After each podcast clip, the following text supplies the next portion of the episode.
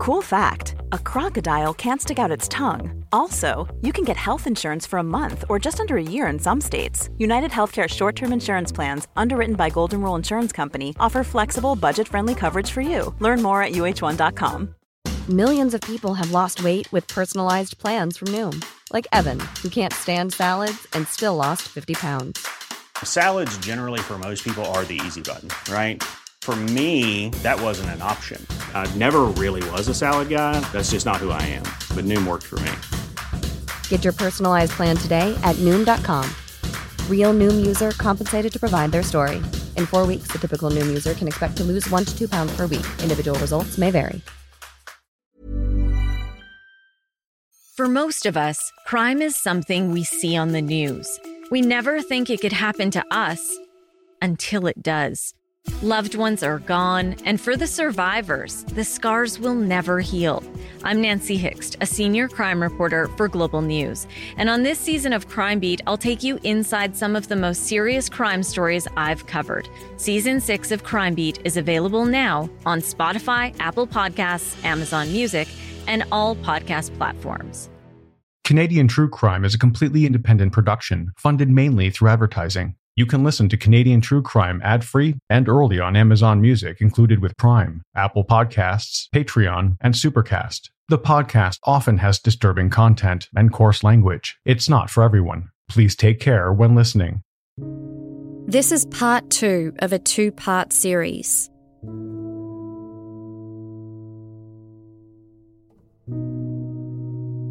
11 years after Richard Charles Joyce pleaded guilty to his historic crimes against Annie, Jane, and Kerri, they were notified that he had indicated he would be applying for full parole. The family of Yvonne Rouleau were also notified. They were all extremely concerned. Kerri Kehoe immediately thought of Detective Melanie Jefferies of the Kingston Police, who had listened intently as she gave all the details of the most difficult hours of her life and was kind, compassionate, and validating. But perhaps more importantly, Kerri remembers the first thing Detective Jefferies said to her at the end of her police statement I believe you, Kerri. It was now 2022, and it had been over a decade since she summoned the courage to come forward to the police, but she decided to reach back out. Detective Jefferies was now Staff Sergeant Jefferies, and her official role in that case was long since over, but once again, Kerri found her to be an incredibly supportive ally she listened attentively to Kerri's concerns and went above and beyond by personally checking in with her and providing emotional support as they waited for further notifications from the parole board. She even offered to attend the parole hearing with Kerri. Kerri was so incredibly grateful that she nominated Staff Sergeant Jefferies for a police award that year, describing her as the epitome of a professional. Quote, her honour, integrity, commitment, and service to victims of crime is rare. Staff Sergeant Melanie Jefferies would go on to be awarded the Ontario Police Service's Hero of the Year 2023 in the Honour Roll category.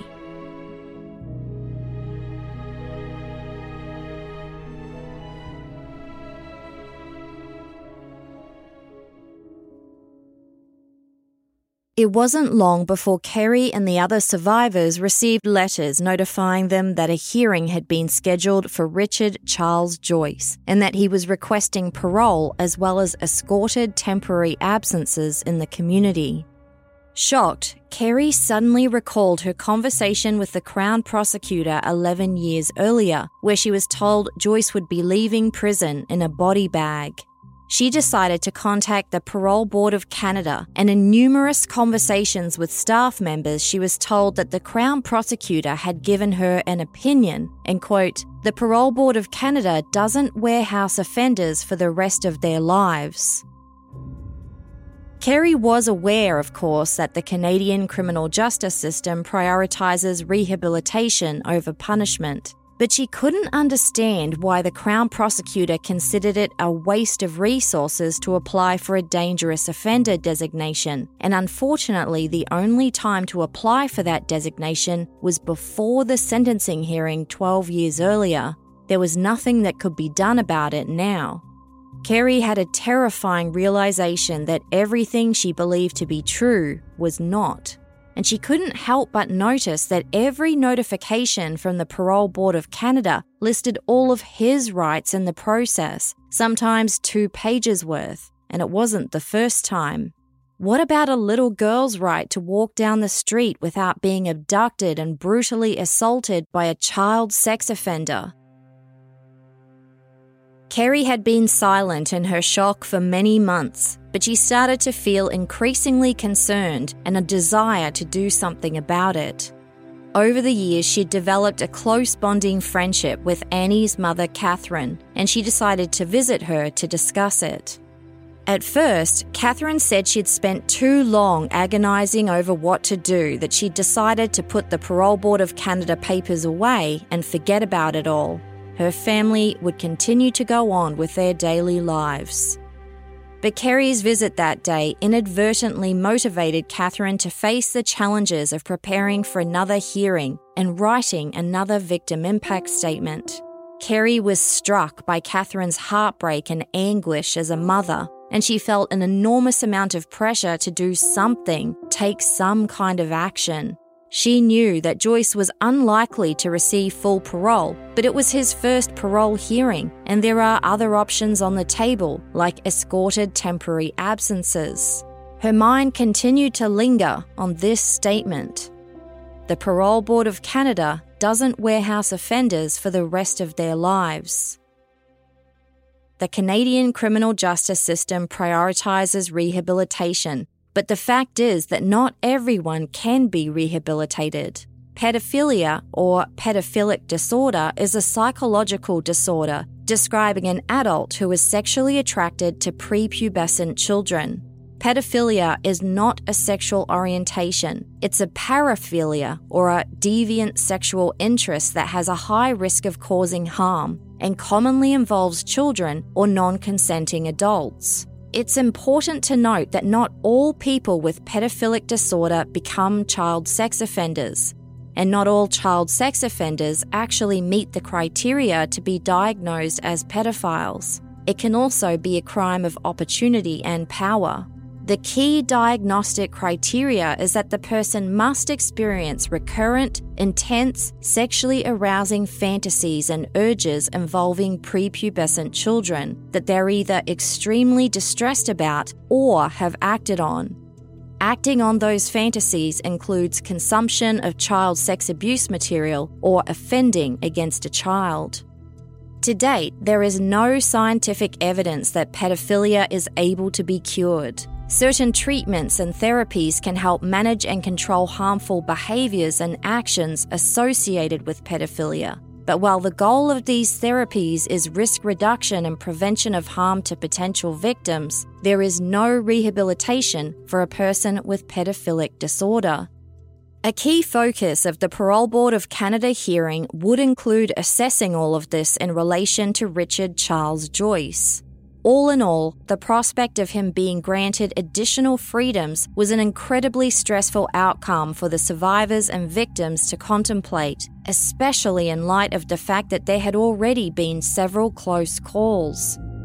After all, Joyce had no criminal record when he and Terry Kennedy were convicted of the first degree murder of Yvonne Rouleau, no one knew about his prior pattern of escalation, and thanks to good behaviour during the first 20 years of his sentence, he'd been cascaded down to minimum security. He was on track for a successful faint hope application and would likely have been released from prison early. The only thing that put an end to 20 years of cold cases was Detective Tohill's request to have that DNA resubmitted for testing. Richard Charles Joyce may have pleaded guilty after the fact, but he never proactively confessed to abducting three children. This suggested to Kerri that the 20 years he spent in prison were not spent reflecting on his crimes. What he did do is appear to be a model prisoner.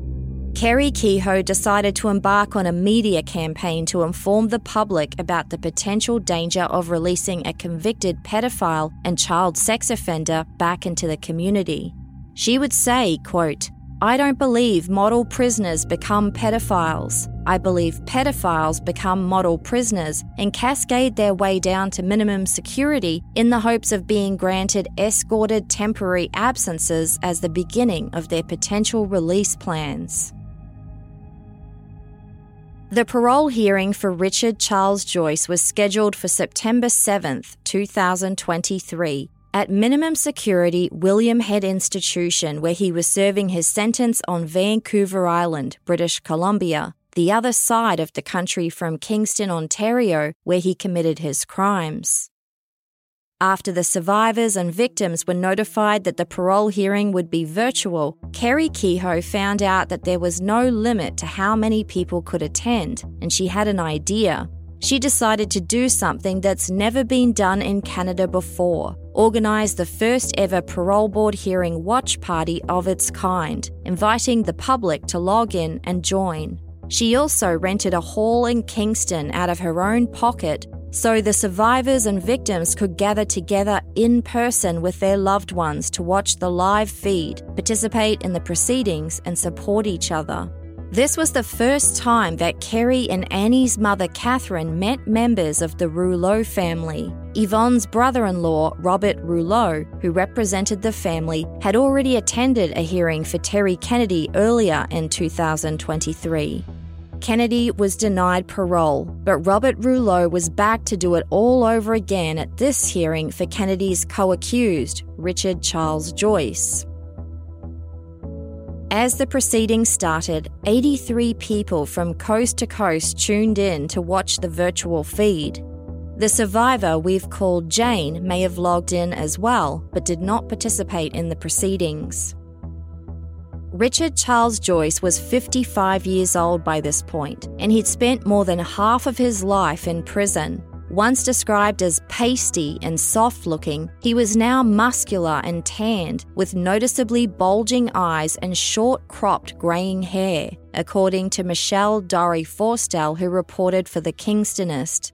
Joyce was dressed in a plain white t shirt and wore a face mask during the proceedings, sitting mostly with his hands on his lap. He was accompanied by his parole officer and a church volunteer who served as his assistant.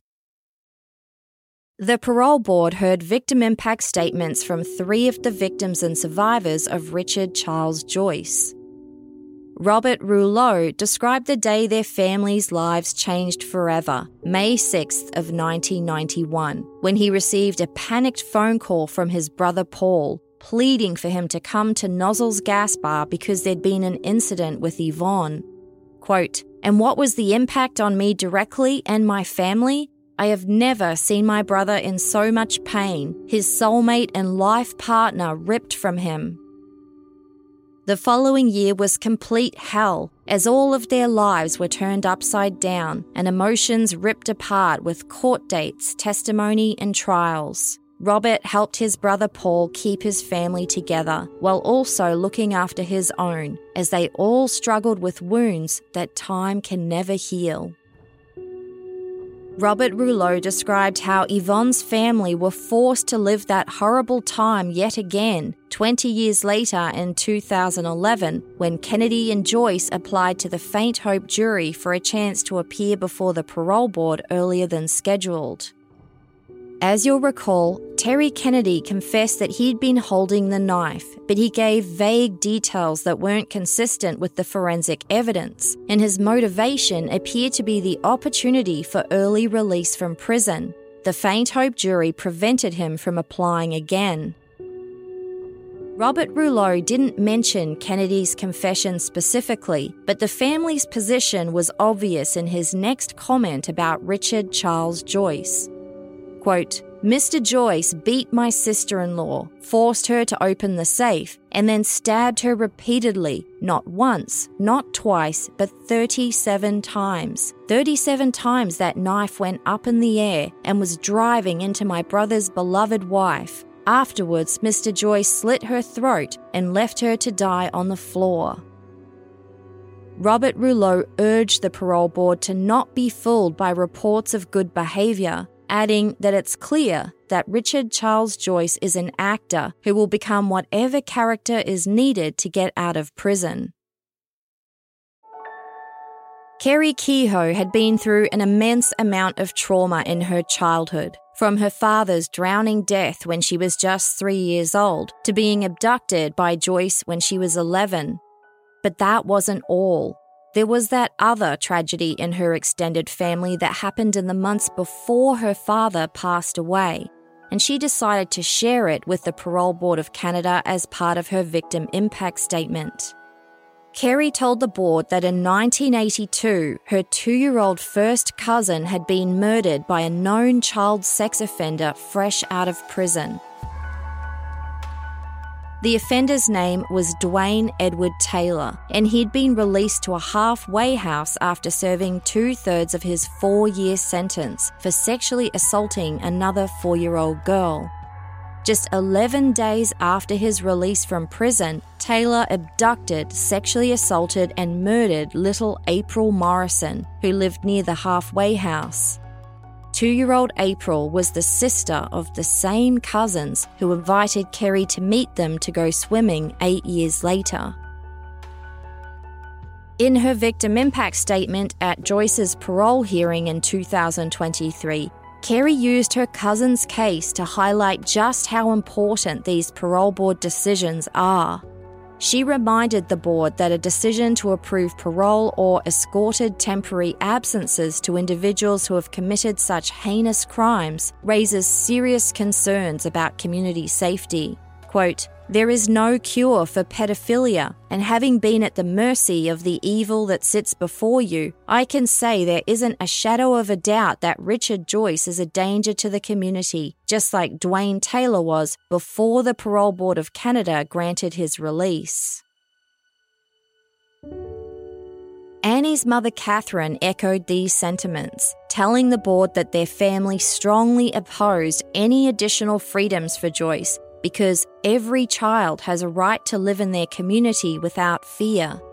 Catherine recounted how her daughter's disposition and temperament changed dramatically after she was abducted.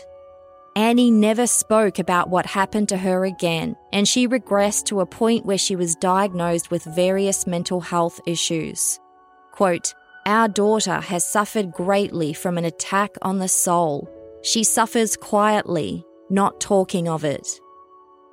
To this day, Annie still requires assistance in all aspects of daily living.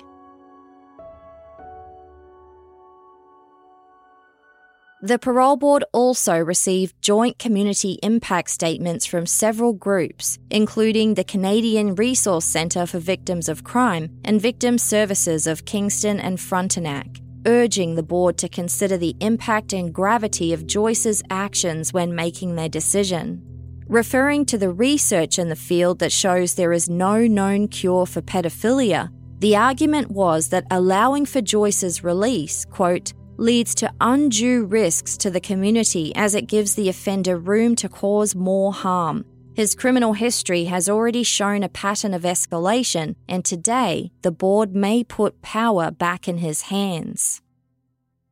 The Parole Board of Canada heard from Richard Charles Joyce's assistant, a female chaplain from a local church who said she visits the prison once a month and meets with inmates in the chapel.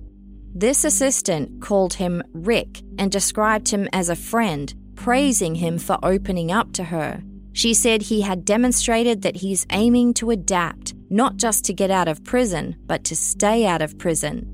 She put him to be at low risk. This assistant didn't mention having any qualifications to declare a convicted child sex offender and murderer to be low risk. Her comments were uninformed at best, and they did not sit well with Kerri Kehoe and many others.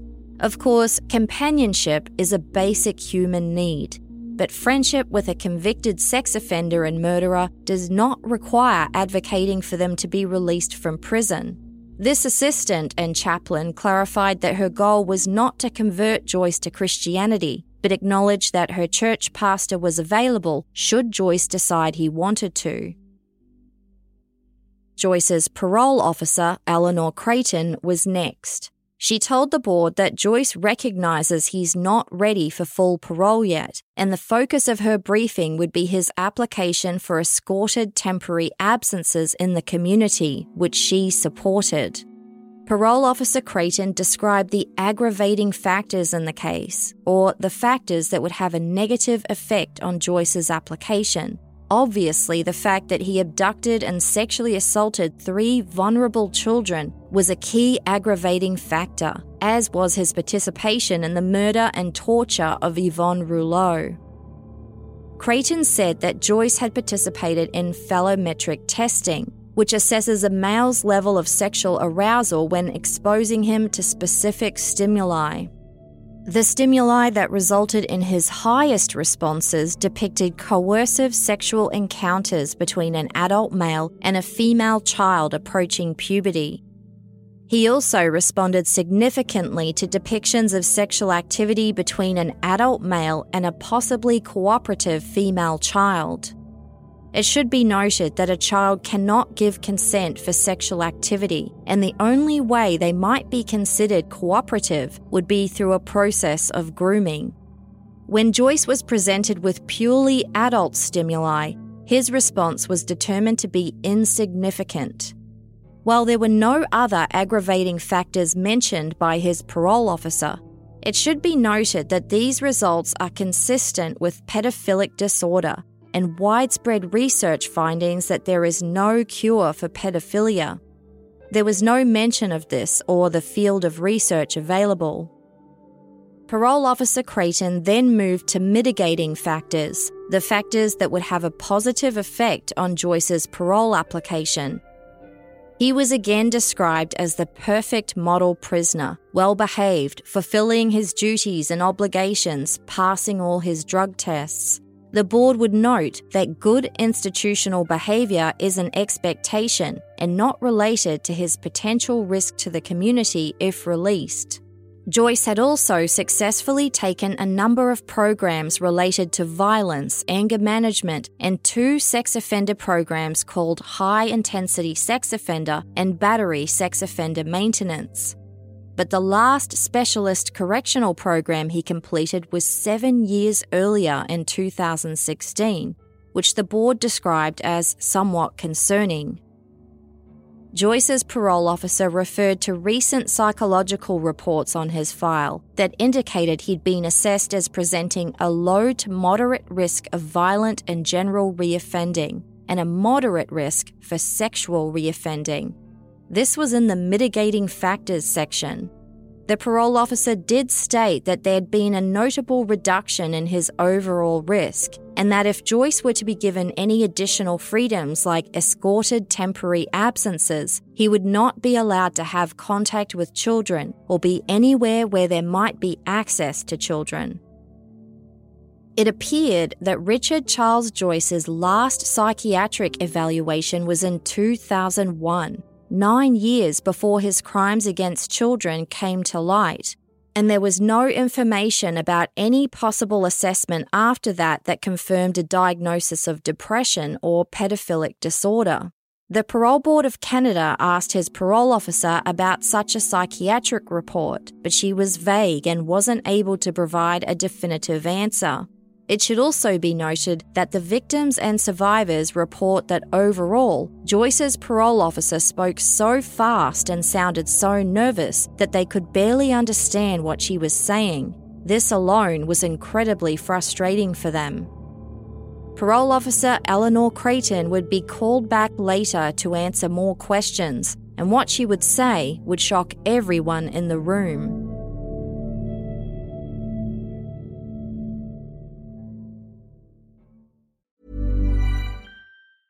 Say hello to a new era of mental health care. Cerebral is here to help you achieve your mental wellness goals with professional therapy and medication management support. 100% online. You'll experience the all new Cerebral Way, an innovative approach to mental wellness designed around you. You'll get a personalized treatment plan from a therapist, prescriber, or both in a safe and judgment free space.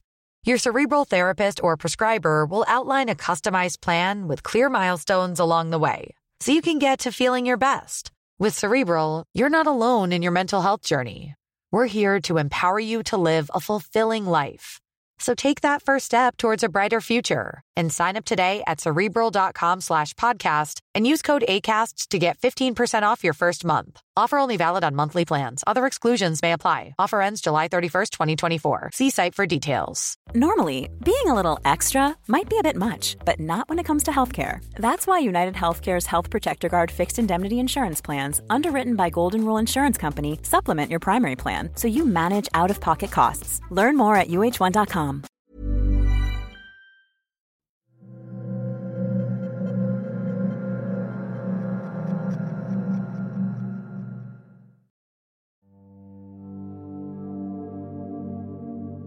The board questioned Richard Charles Joyce himself to assess his risk to the community given additional freedoms. This would be the first time that those who had been victimised by him heard him speak about anything at length. Kerri noticed that he spoke with a clear, flat affect, with no emotion whatsoever in anything he said.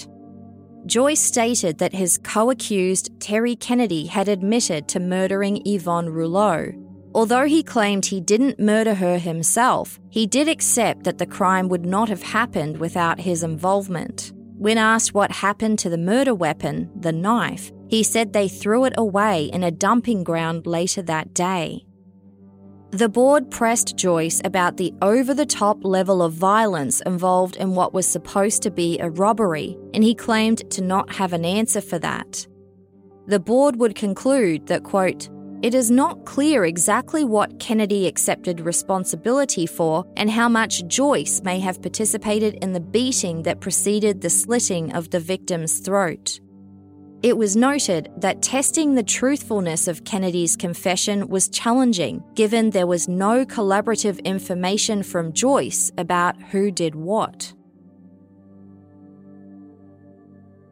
When Richard Charles Joyce was questioned about comments he was overheard saying after he and Terry Kennedy were first arrested, he claimed they didn't match the facts of the offence. Although the board pointed out that all of this conversation evidence had been admitted by the trial judge, he continued to deflect questions in a similar way while also claiming to have taken responsibility for his own involvement. Joyce had stated that he had a good upbringing with a good, decent, and supportive family, and when asked how he went from that to the crimes he committed, he blamed it all on depression that started when he was in his early teens. He claimed this depression caused him to look for, quote, stronger and stronger experiences so he could feel some form of happiness, and said that the only time he felt happy was when he was with his family and his nieces, or when he was having sex. The board pointed out that many people are depressed, but very few of them commit the kinds of crimes he committed. Joyce had no answer for why or how he became sexually attracted to prepubescent girls, and no explanation for why he didn't turn to his loving, supportive family for help at that time. He claimed he sank so low in depression that he stopped feeling emotions and had no empathy towards others at the time. But he insisted it was all behind him now because he gradually started feeling again about 15 years into his prison sentence. But that's not all. In the lead up to the faint hope hearing he requested, during the years where he now claimed he'd started feeling remorse, empathy, and a feeling of accountability, as he put it, he'd also started having personal family visits with his young niece who was developmentally challenged.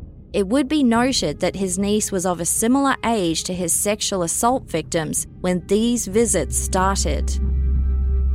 Kerri Kehoe was utterly shocked to hear this Perhaps even more so was Catherine, the mother of Annie, who has Down syndrome, and the first of the three little girls to be abducted by Richard Joyce.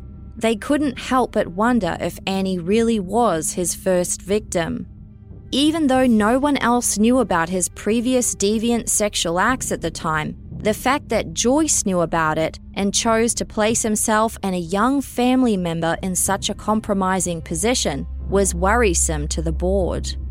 When asked about this, Joyce insisted he never offended against his young niece, but the board pointed out that he never proactively confessed to the additional sexual crimes against children either. And the fact that he was also applying to the Faint Hope jury at the time indicated that he did not believe he would ever be held accountable for those crimes, and that he was likely to have been granted a release without anyone knowing the risk he posed to children. This was described as calculated and manipulative on his part. Joyce insisted that he did feel remorse for those crimes, but he didn't want to lose everything he had at the time, like his family's emotional support. And as he expected, he said his family did stop contacting him after he was charged with those additional crimes. The board asked him about a note in his file where he claimed his depression led him to sexually offend against children because he wanted to, quote, steal their happiness. Joyce responded by insisting that steal wasn't the right word. He actually meant he wanted to share their happiness. He said the little girls seemed happy when he saw them walking down the street, and he thought they would be able to make him happy as well. It was pointed out to him that the little girls were crying and begging for their lives. Is this what Joyce defines as sharing happiness? He used a knife to threaten and overpower them when he was a grown man of decent height who could have controlled them with his size alone. He beat one of them with a snow brush. Joyce was asked why, for him, happiness is connected to violence, fear, and sexual assault.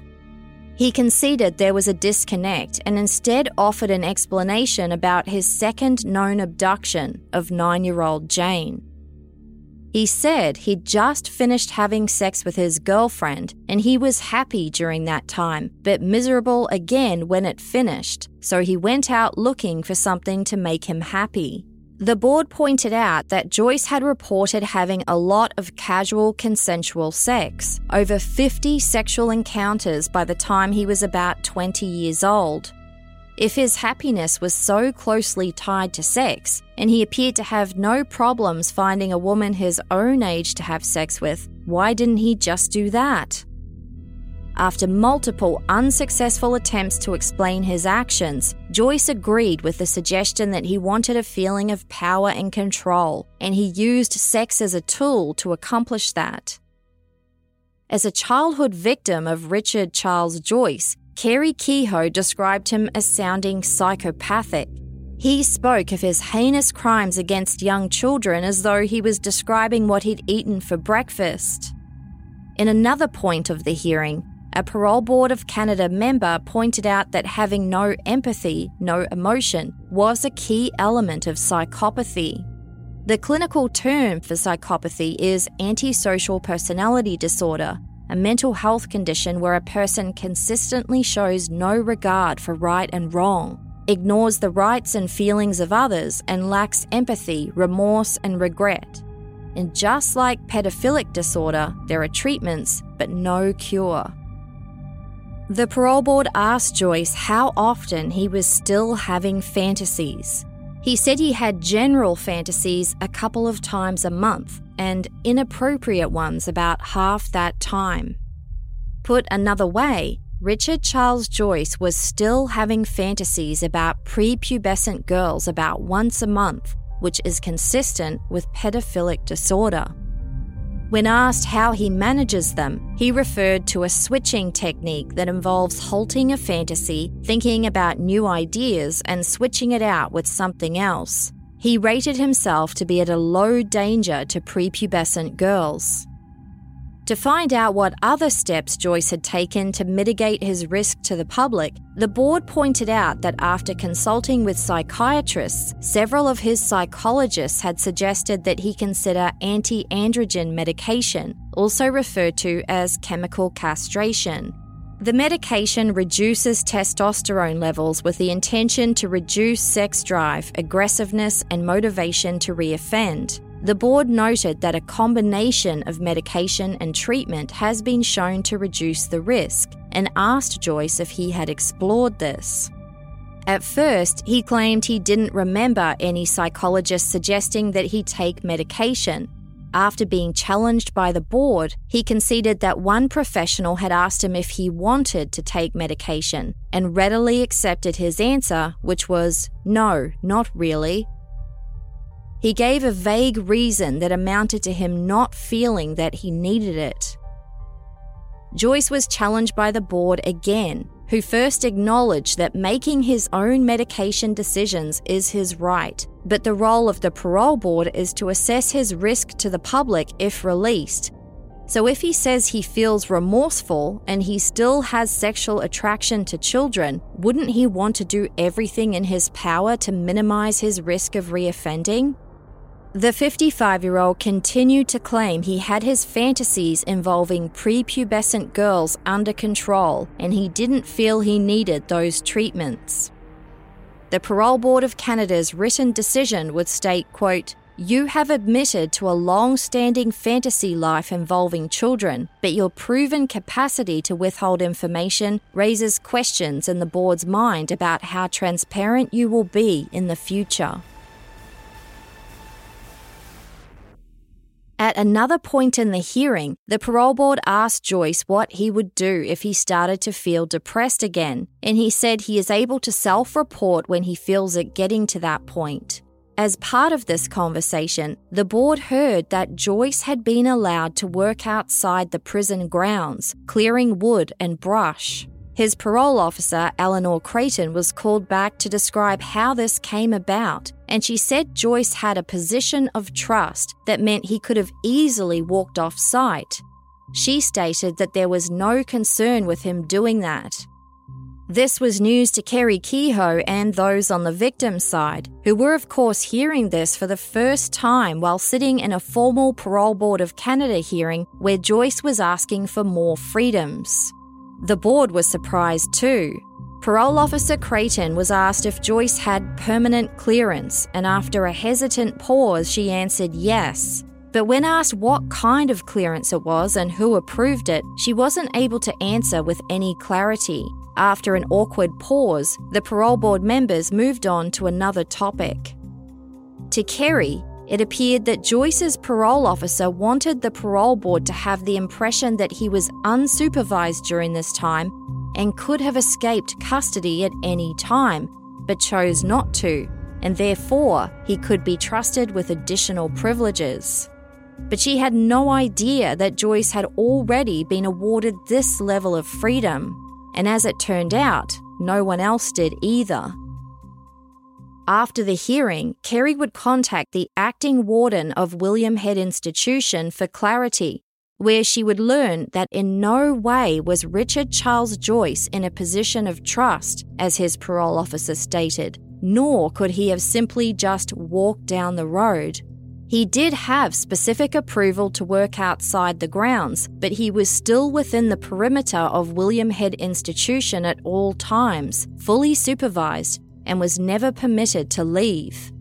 Eventually, Kerri would be told that the incorrect statements given by parole officer Creighton about Joyce's level of freedom while working just outside the prison grounds were determined to be a human error in judgment that Creighton reportedly regretted.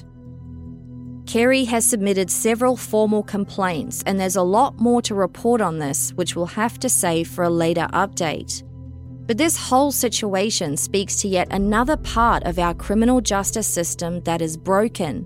There seems to be no reasonable expectation of correct and factual information being presented at a parole board hearing. And when that hearing is about a convicted murderer and violent child sexual predator asking for additional privileges and freedoms, facts matter. In delivering its decision, the Parole Board of Canada noted the ways Joyce's past and current behaviour has not been consistent with transparency or taking accountability. After all, he pleaded not guilty to the murder of Yvonne Rouleau. He was only found guilty at trial, and he then exercised his right to appeal, a process that did not result in an account of what actually happened that day. And while he had previously abducted and unlawfully confined three young girls, threatened them at knife point, and brutally sexually assaulted them, it was only through DNA evidence after two decades in prison that he was associated with those crimes. Quote, At no time did you mention your deviancy issues, despite admissions that you continue to engage in problematic sexual fantasies.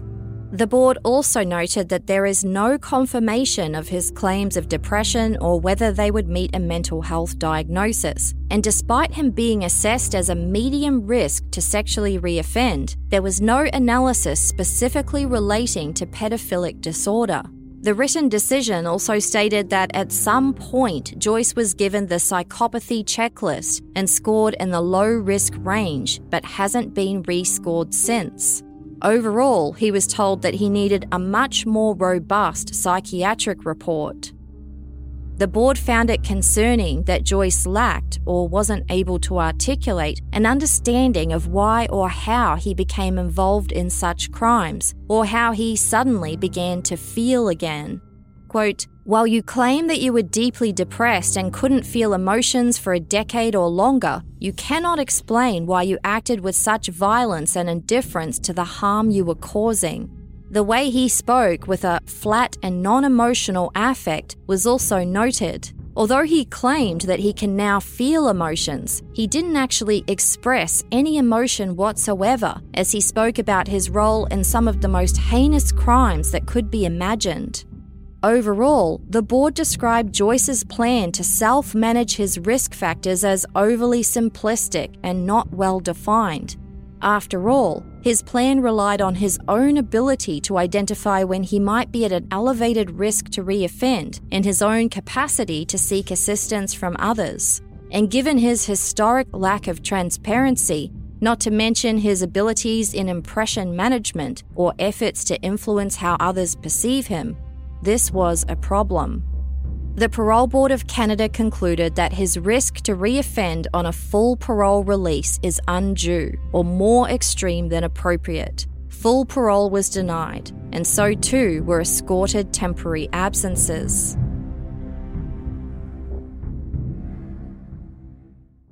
In the rented hall in Kingston, where Kerri and the other victims and supporters were watching and participating, there was loud and enthusiastic cheering. The man responsible for their pain and anguish had claimed his crimes were a result of depression that caused him not to feel. Without a hint of emotion in his voice, Joyce had insisted that while in prison, leading up to his ill fated faint hope hearing, he had started to feel emotion again, remorse, and a feeling of accountability. But his actions don't reflect that. In 2011, after DNA connected Joyce to the crimes committed against Jane and he dropped his faint hope hearing and pleaded guilty, the judge asked him if there was anything he wanted to say before he was sentenced. His lawyer replied on his behalf that he didn't. Months later, when he pleaded guilty to the crimes committed against Kerri and Annie, the judge asked him again. Here's how that conversation went down. All right, Mr. Joyce, before I pass sentence, is there anything you want to say, sir? No, Your Honor. Do you have any idea what your conduct, the effect your conduct has on other people that you come in contact with? Yes. How? It's taken time, but I have developed an understanding of it, which is why I wanted to put this behind me as fast as possible so everybody can find closure. Mr. Joyce, this is the third time I have to sentence you for extremely serious sexual. A truly remorseful person would be able to demonstrate that emotion through their voice and the words that they chose to speak. At no time has Joyce done that.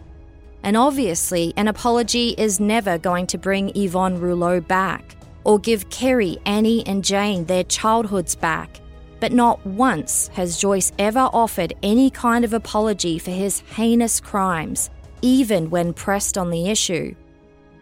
This parole hearing may have been over, but it's never the end for those on the victim's side because they know that before too long, there will likely be another parole application on the horizon and another parole hearing for them to dread. Although it's another five years until Richard Charles Joyce can apply for full parole again, he can continue to apply for additional freedoms like escorted temporary absences each year. The Rouleau family is already in preparation mode for another application involving Terry Kennedy. Kerri Kehoe kept what happened to her secret for more than 20 years, but today she is a passionate advocate, dynamic organizer, and public speaker, sharing her story wherever she can because, quote, God forbid there may be others who have kept their own trauma a secret for too long. In the two weeks leading up to this episode, Kerri had an idea to organise an event in Kingston where her community could gather together to listen to these episodes before they're released to the public. We've been working together intensively for months now, and I couldn't not be there, so I jumped on the train to Kingston to join them on Tuesday night, February 13th, at the Holiday Inn Express West. Thank you so much to all the incredible staff there who made it a breeze. About 60 people gathered for the event, including Kerri Kehoe, Robert Rouleau, and other members of the Rouleau family. It was amazing to meet you all. There were also people from Victim Services, a counsellor from the Children's Treatment Centre in Cornwall, Ontario, two federal MPs who drove from Ottawa to attend, and the son of the former Kingston Police Chief. There were quite a few podcast listeners there as well that I didn't expect, Thank you all for coming. Annabella, don't forget to email me. My colleague Lindsay put together a slideshow to go with the episode, and it was a really moving experience for us all to listen and watch together.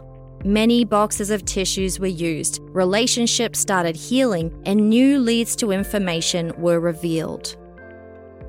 The following day, Kerri took me on a tour of sorts to show me where Nozzle's gas bar used to be, which is now a Shoppers Drug Mart. She showed me the convenience store where Jane walked to get the bag of chips that night. It's still there, just with a different name. Kerri showed me the house she lived in and the road she ran down after Joyce dropped her back in the neighbourhood. If I were a journalist, I may have remembered to turn my phone recorder on, but I was completely engrossed in the moment. She also drove me past the apartment complex where Joyce and Kennedy lived. I was dismayed to see an old elementary school building just around the corner. Kerri drove me to the house where Annie lives with her mother, Catherine, and family. They invited us in with open arms, and we had a lovely visit and conversation. I can't put into words how meaningful it was to meet them. After that, Kerri and I decompressed at lunch where we shared a few tears. She is even more amazing in person, an incredibly generous individual. There are things going on behind the scenes, and it's been an emotionally exhausting week. But in the coming months, I hope to bring Kerri onto the show for an update. Until then, please see our social media accounts on Facebook and Instagram for photos and clippings from these episodes and the event. Just search for Canadian True Crime. Kerri's goal is to do everything she can to educate the public about the dangers of people like Richard Charles Joyce being released from prison and to protect children from ever coming into contact with him if he is. She also wants to reinforce the message that if there are other potential victims who chose to stay silent like her, it's never too late to come forward to the police and be believed. There is a whole community of support waiting for you.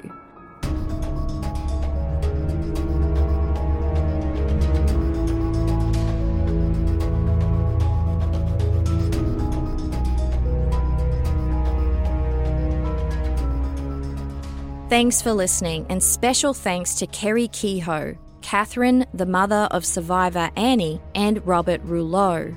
In putting together this episode, I contacted William Head Institution to request a media interview with Richard Charles Joyce. For a particular reason that later turned out to be a misunderstanding, I was relieved when he declined.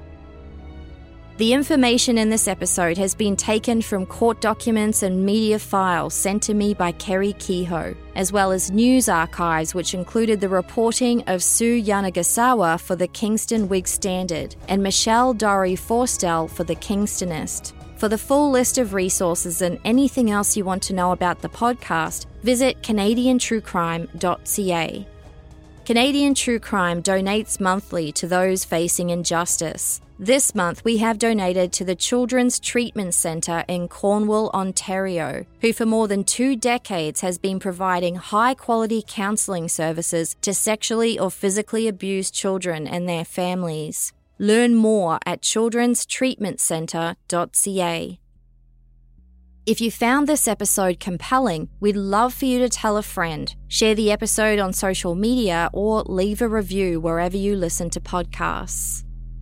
Audio editing was by Nico from the Inky Paw Print, aka We Talk of Dreams, who also composed the theme songs, and production assistance was by Jesse from the Inky Paw Print. Carol Weinberg is our script consultant. Research, writing, narration, and sound design was by me, and the disclaimer was voiced by Eric Crosby. I'll be back soon with another Canadian true crime episode. See you then.